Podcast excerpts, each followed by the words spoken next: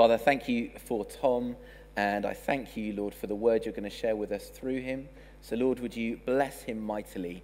And as he shares with us, would you bring about an amazing grace in our hearts and lives to be empowered by this word, to go and live full of your joy, full of your grace, able to live differently for your glory, our good, and the benefit of others. In Jesus' name, amen. Thanks, Mark. Good evening, friends. Great to be with you tonight. Can I ask you to grab the Bible from in front of you in your seats and turn to Romans chapter 6, which I think is on page 1132. That's what it is in my Bible, which I think is the same as yours. Uh, Romans chapter 6, which should be on page 1132. Uh, and I'm very relieved as I start this talk. I was preaching this morning at St. Sed's, and when I got up to, um, to stand at the front and then I opened up my Bible to where my sermon notes normally were, I looked down and they weren't there. And I had a complete mind blank. And so I spent the first minute of the talk flicking the pages of my Bible, thinking, they've got to be here somewhere. And they weren't there. So I took a deep breath and preached with, with no notes at all. And you are in luck tonight that my sermon notes are here. So you're actually going to get what was prepared, not just what comes out of the top of my head. So God is gracious to us, isn't He?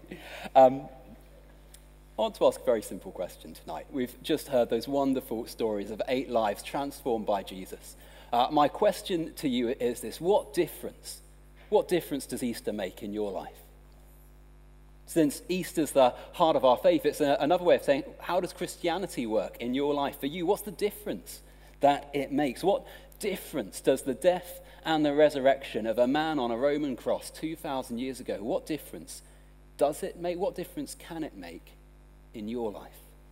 Uh, and that's a, a, question for you, however uh, you are, whatever your story, whatever brings you tonight. You might be uh, like some of the people here coming to this church your whole life. You might be all in as a Christian. Uh, you might be here, this might be your first time in church, maybe your first time in church ever, or your first time in church for years, dragged along to support a friend or just come in off the street. You're so welcome if it's your first time here. We're really glad you could be here. You might be thinking, what on earth is this whole Christianity thing about? It's a question for you.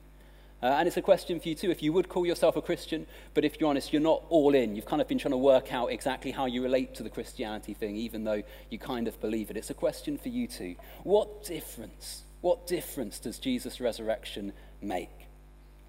And let's read together Romans chapter 6, and let's read verses 1 to 11. What shall we say then? Shall we go on sinning so that grace may increase? By no means. We are those who've died to sin. How can we live in it any longer? Or don't you know that all of us who were baptized into Christ Jesus were baptized into his death? We were therefore buried with him through baptism into death, in order that just as Christ was raised from the dead through the glory of the Father, we too may live a new life. For if we have been united with him in a death like his, we will certainly also be united with him in a resurrection like his. For we know that our old self was crucified with him, so that the body ruled by sin might be done away with, that we should no longer be slaves to sin, because anyone who has died has been set free from sin. Now, if we died with Christ, we believe that we will also live with him. For we know that since Christ was raised from the dead, he cannot die again. Death no longer has mastery over him. The death he died, he died to sin once for all. But the life he lives, he lives to God. In the same way, count yourselves dead to sin, but alive to God in Christ Jesus. So Paul gets into our question this way in verses 1 and 2. He, he asks, Why do we do what we do? Why, why do we make the choices that we make? Why do we do good things? Why do we do bad things? What, what difference does Jesus' resurrection make to the way that we live every day, 9 to 5? Uh, and it's important because we all want to live well. We're all making choices all the time. Uh, and it reminds me so vividly of a conversation I had when I was training to be a vicar. I'll never forget this conversation. Um, was, we were uh, doing a mission week at Cambridge University, and I was sitting in the college bar talking to a 20 year old undergraduate, very intelligent, very driven, very high performing, and we were talking about Jesus. Um, and I remember we were talking about what we're looking for in life, what's driving us in life, what's motivating us. Uh, and I'd shared with her a bit of my testimony, just as we've heard eight stories from those we are celebrating with tonight. Uh, and for me, in 30 seconds, I was a very anxious child, like, like Sam when I was 9 or 10. I was bullied in school. I didn't think I was good enough. Uh, and I just didn't like myself very much. At 10, 11, and 12, I, I wasn't comfortable in my own skin. And for me, the difference that coming to know Jesus has made is one word it's peace. It's the peace of knowing that I am loved and accepted by God. Not based on anything that I do. I don't have to perform. I don't have to earn it. There's not a bar I've got to reach. I'm loved by Him because of what He did for me on the cross, accepted as I am. And it means that every morning I wake up and my first prayer of the day tends to be, Thank you, God, you love me so much that I can't screw it up today. Whatever I do, however badly the day goes, whatever goes wrong, God won't stop loving me. And that led me to accept myself, and it's led me to this deep peace. I don't feel anxious anymore. I'm loved by God as I am. That's my story. But I can remember her reaction as I shared that story. She reared back. She was shocked. And the words she said, her response was so revealing. She said, But then why would you do anything? How would you achieve anything if you don't have to? That was her question. See, in, in her work driven, high pressure culture, you get what you earn.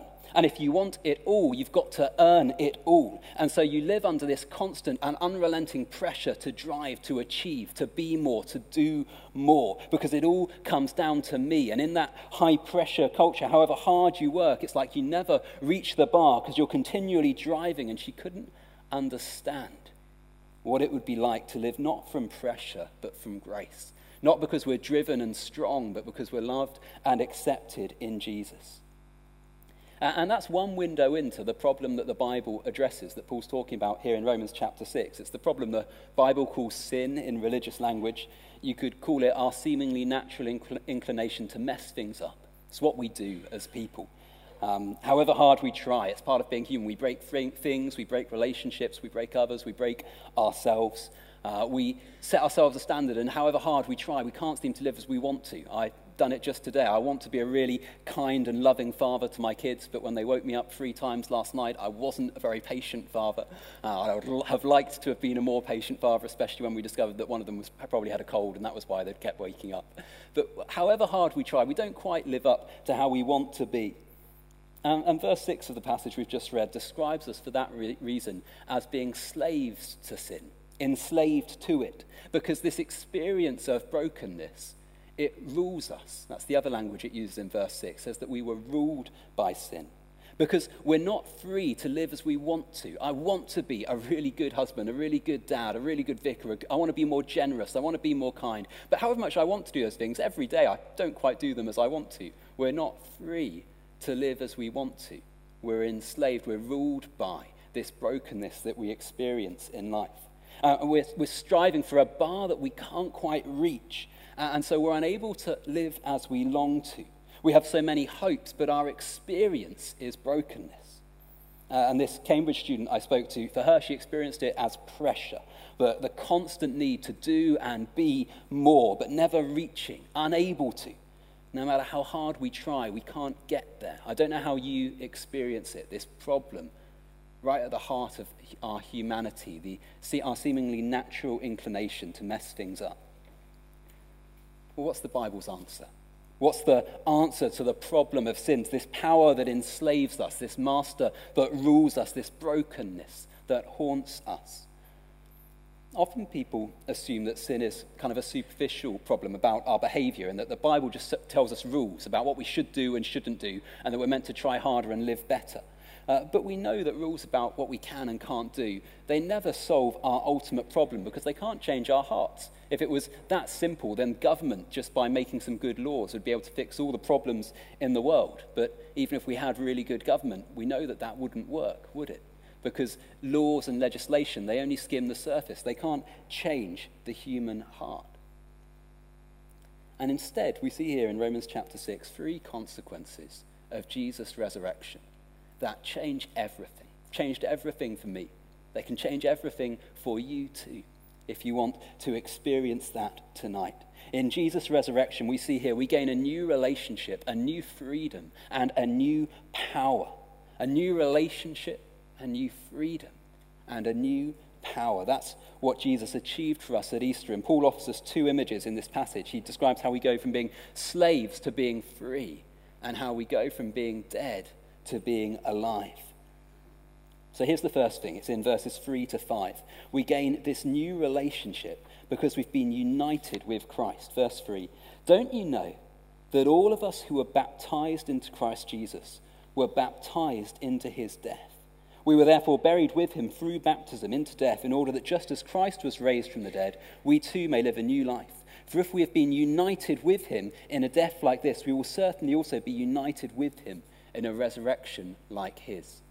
Did you hear, hear that language? We've been baptized into Jesus, not just into the water.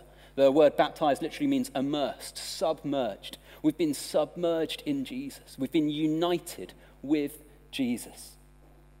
And what that means is that what happens to him happens to us. What happens to him happens to us. We often talk about, I don't know if you've heard this uh, as Christians, how God's Holy Spirit comes to live inside us. I don't know if you've ever heard people talk about God's Spirit coming to live inside us. Well, it's, it's not wrong, but I think it's actually a bit misleading. Uh, and you could think about it this way if I took a bucket, if I was at the seaside and I took my bucket and I threw it into the sea, and the bucket got filled up with seawater and it was carried out by the tide, I could say that the sea's in the bucket, couldn't I? And that would be true. The bucket's full of seawater. But I'd be much like, more likely to say that the bucket is in the sea, because the sea's a lot bigger than the bucket. Yes, the sea's in the bucket, but much more, the bucket's in the sea. And so with us, when we become Christians, yes, God's Spirit's in me, but that's not actually the main thing. The main thing is that I am in Jesus, that I'm immersed into Jesus, baptized into Jesus, united with Jesus. I'm in him. Just as we get submerged in the water here, baptized down there, we're submerged, united, immersed in him.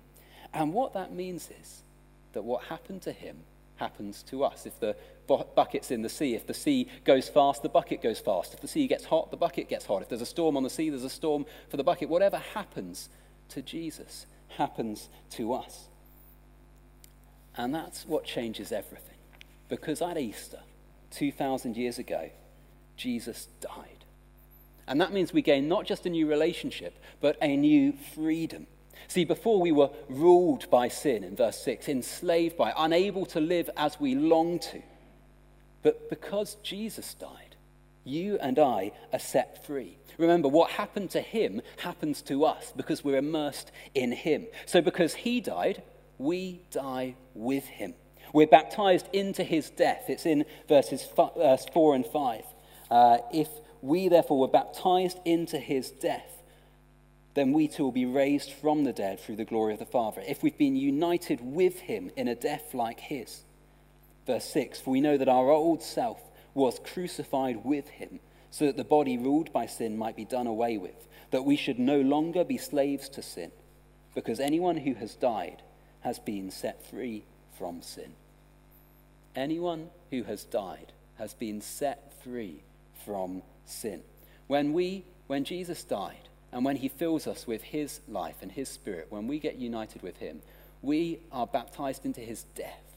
We're filled by the spirit who died, we're filled by the death of Jesus. And if you think about it, if you're a slave and you've got a master and you've got to do whatever the master tells you to do and you're not free because you've just got to obey because you're a slave, if you die, you're not a slave anymore. The master has no more control over you. You don't have to do whatever that you're told. You're no longer a slave. Death gets you out of slavery. It might not be the nicest exit from slavery, but it does get you out. Well, we have died with Jesus. And that means that we are no longer ruled by sin. You see, while God made us good, we've broken ourselves and our world for our sin, and we experience that brokenness in our lives when they don't work as they should. But however hard we try, we can't escape it. And that's why we're called slaves. And we're imprisoned by it, imprisoned by, the, by, by our sin, like a cancer in our system that has to be got rid of for us to live. But how do we escape it? Well, only one way was possible Jesus died so that we might die with him be cut off from being ruled by sin. Uh, and so Jesus came to die that death for us and to open the door to his new life. Because you and I are filled with his spirit, because we're united with him, what happened to him happens to us. If the bottle's in the sea, whatever happens to the sea happens to the bottle. And so, because we're in him, we become dead to sin, just as he died to sin. Uh, it's, it's like a blood transfusion. If your body's not working properly and your blood's not able to sustain your life and you're in trouble because your blood's not working properly, what do they do? They take out the blood that's diseased or not working and they put in new blood, healthy, living blood that will sustain your body and bring you life. And that new blood that's put into you, you will sustain your body, keep you going. We receive Jesus' death. We receive Jesus' blood. And so we're separated from that old relationship to sin. I'm not saying that um, we become perfect in this life, not saying that everything, therefore, will always be exactly as it should be. Uh, and Jesus' blood isn't magic, so it's not like being immersed in Him replaces our willpower. Augustine said, Without Him, we cannot.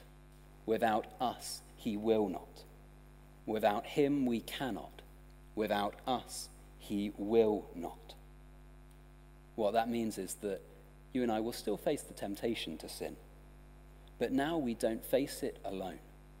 Where before we couldn't break free, we couldn't defeat sin, we couldn't live the life we were created to live, we couldn't re- be reconciled to God our Maker, now we can in Him. We have a new relationship, we're united with Him, a new freedom from sin. And finally, we have a new power living within us if we choose to give ourselves to Jesus as Lord.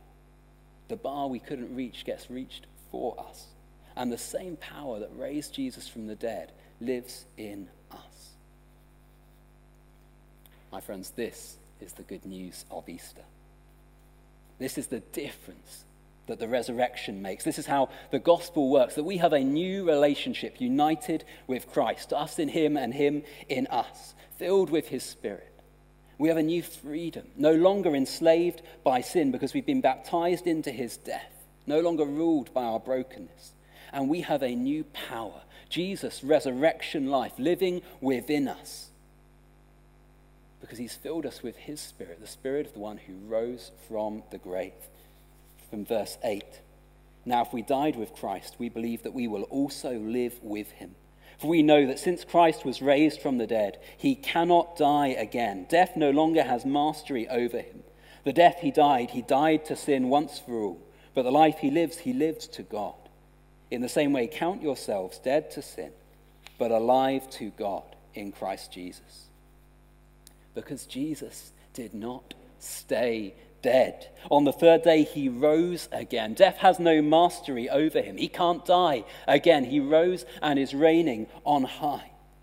And because we are baptized into Jesus, we share his life. We have that power within us. It's his spirit that lives inside us. It's His blood that flows through our veins. It's His power that changes us day by day to become more like Him. His victory that guarantees our future. His relationship with God that we receive. His life that lives inside us. His resurrection that we share. And so we can count ourselves dead to sin, but alive to God in Jesus. What does it mean to be alive to God in Jesus? It means that you and I, we are accepted and we are given new power. We're accepted. But we don't need to earn it. He's done it all. It's His resurrection. We gain it. And we're given a new power. We don't have to be controlled by, ruled by, enslaved to sin anymore. We have His life inside us. And as we close, that's the answer I gave to that student who couldn't understand living from grace. Why do we do anything? Why do we work? Why do we make choices? Why do we live the way that we do? Well, because we live from a new relationship and a new freedom and a new power. We live from this new relationship. We're united with Jesus, we're, we're accepted by Him through grace. I don't have to earn His love, He's done it all.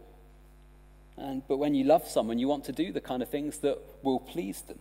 It's, it's no longer I who live, but it's He who lives inside me. His Spirit fills me, His power surrounds me. And so I want to live for Him because of how much He has loved me. We've gained this new relationship of grace. We live from a new freedom. Don't have to live controlled by sin anymore because I've been filled with the death of Jesus. The power of sin over us has been broken when we were covered by his blood. Filled with Jesus' death, we count ourselves dead to sin. And we live from a new power. his resurrection life filling us. We're empowered to live a new life because Jesus was raised for us from the dead. And so when I'm tempted to sin and I know that there's something that I want to, that I want to do but I shouldn't do, and I think, Lord, how do I beat this? I say, Lord, help me. I'm not strong enough to go your way. I just, I'm, I'm not strong enough. Lord, would you help me to live for you? And his power fills us. His Spirit bears in us day by day the fruit of His Spirit love and joy and peace and patience and kindness and goodness. And I am more like Jesus today than I was 10 years ago. Thank goodness. Not nearly as much like Him as I'll be in 10 years' time or 10 years after that. But because I am united with Him, filled with Him, His Spirit day by day makes me more like Him. We have a new power to live for Him, the way that life should have been before it was broken by our sin It doesn't replace our willpower, but it enables us when we choose Him to live His way. The question tonight is this Do we want? Do we want to be immersed in Jesus? Do we want his resurrection life in our hearts? Do we want to give ourselves to Jesus as Lord, to live his way for him in his power? Like a bucket out in the vastness of the ocean, submerged in the vastness of the sea? Do we want to be united with Jesus? And will we choose to die to ourselves and live for Him, to count ourselves dead to our old lives and Him in the center? Will we ask the one who rose from the dead to fill us with His resurrection life, His victorious power, to immerse us and baptize us again in Him this Easter, so that we might count ourselves dead to sin but alive to God in Jesus. Would you stand with me and shall we pray?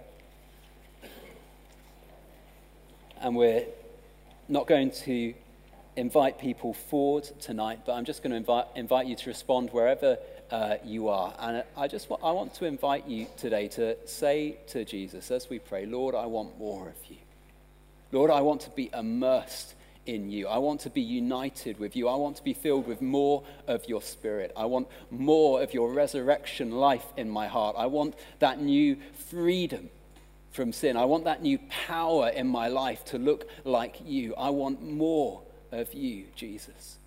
Uh, and if you want to, to say that, to say to God that you want more of Him, I just want to invite you to respond physically in some way. Hold out your hands as if you want to be filled by him. Lift up your hands. Uh, you might want to, you could kneel, you could do anything, but do, make some response. I'm going to hold out my hands. And just to say, Jesus, I want more of you, please. And we pray, come, Holy Spirit, and submerge, immerse us, baptize us in Jesus. We pray for more of your spirit tonight, Lord Jesus.